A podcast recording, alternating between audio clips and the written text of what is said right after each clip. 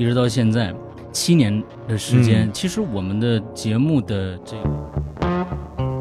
呃类型和板块几乎没有变化。那从最开始呢，我们主最开始主要是以做这个呃精品的呃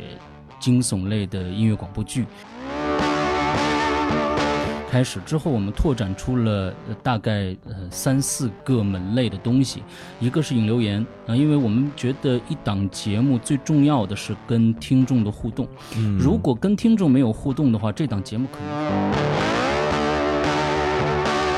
节目，就是说你自说自话的一个节目。对，就只有你说，没错。嗯，那么我们就觉得，呃，应该有一档这个跟听众们沟通的这样节目，那么就应运而生了这个引留言啊，是听众们给我们，我们出一个话题，听众来留言，啊完了我们来说。